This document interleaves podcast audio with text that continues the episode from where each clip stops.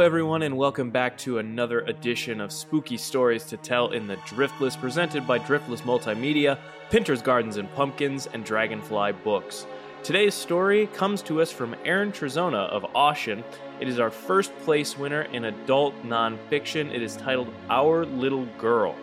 It is read by Olivia Martinez, and it tells the true story of a man and his wife who move into a new house and find that it already has another occupant.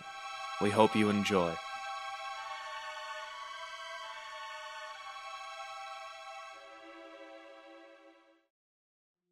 When my wife and I began dating, we were relieved to learn that both had numerous paranormal experiences. Sharing those experiences with others had too frequently been greeted with derisive incredulity. It was among a multitude of things that would be the genesis of our marriage and subsequent family.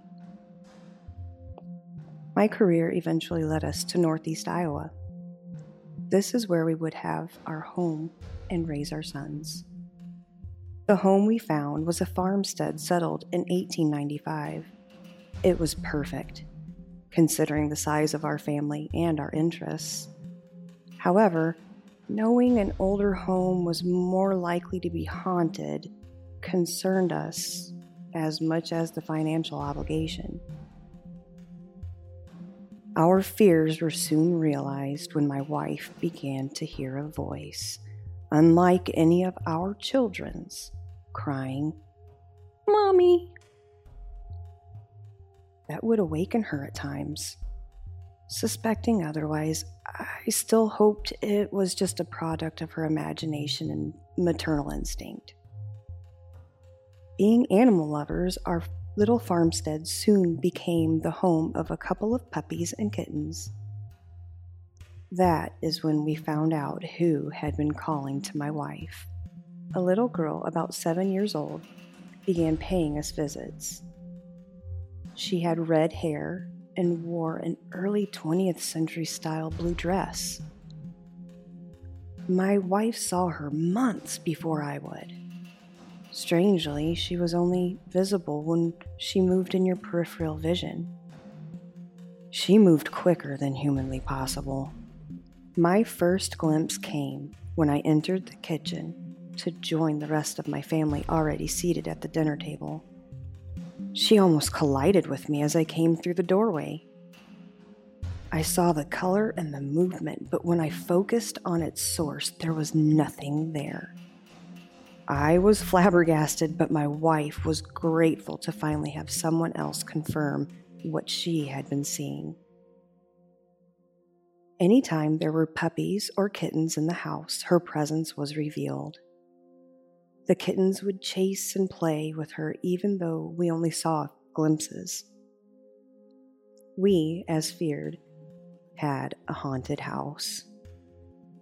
Fortunately, a critter loving little girl didn't seem so bad. We saw her frequently over about seven years, even capturing her in a couple of photos. We researched to see who she was, but were unsuccessful we began referring to her as our little girl, since we didn't know her name. Calling her that ghost girl just seemed too impersonal. Our last interaction is when I was tending to the lambs in the barn one night. Stepping out of their pen, I heard a girl's voice emanating from one of the hay bales. Here, kitty kitty, purring cats approached the source. Shamefully, I was frightened.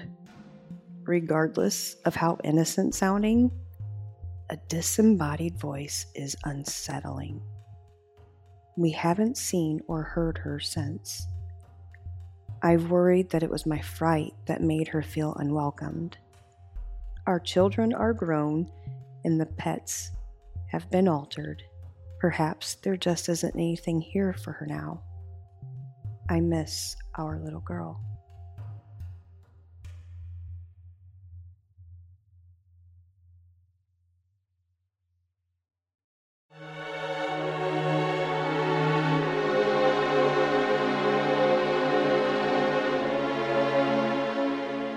Right, everybody, that is going to do it for this episode of Spooky Stories to Tell in the Driftless. Once again, a huge thanks to our author of today's story, that is Aaron Trezona of Austin, with their first place story in adult nonfiction titled Our Little Girl.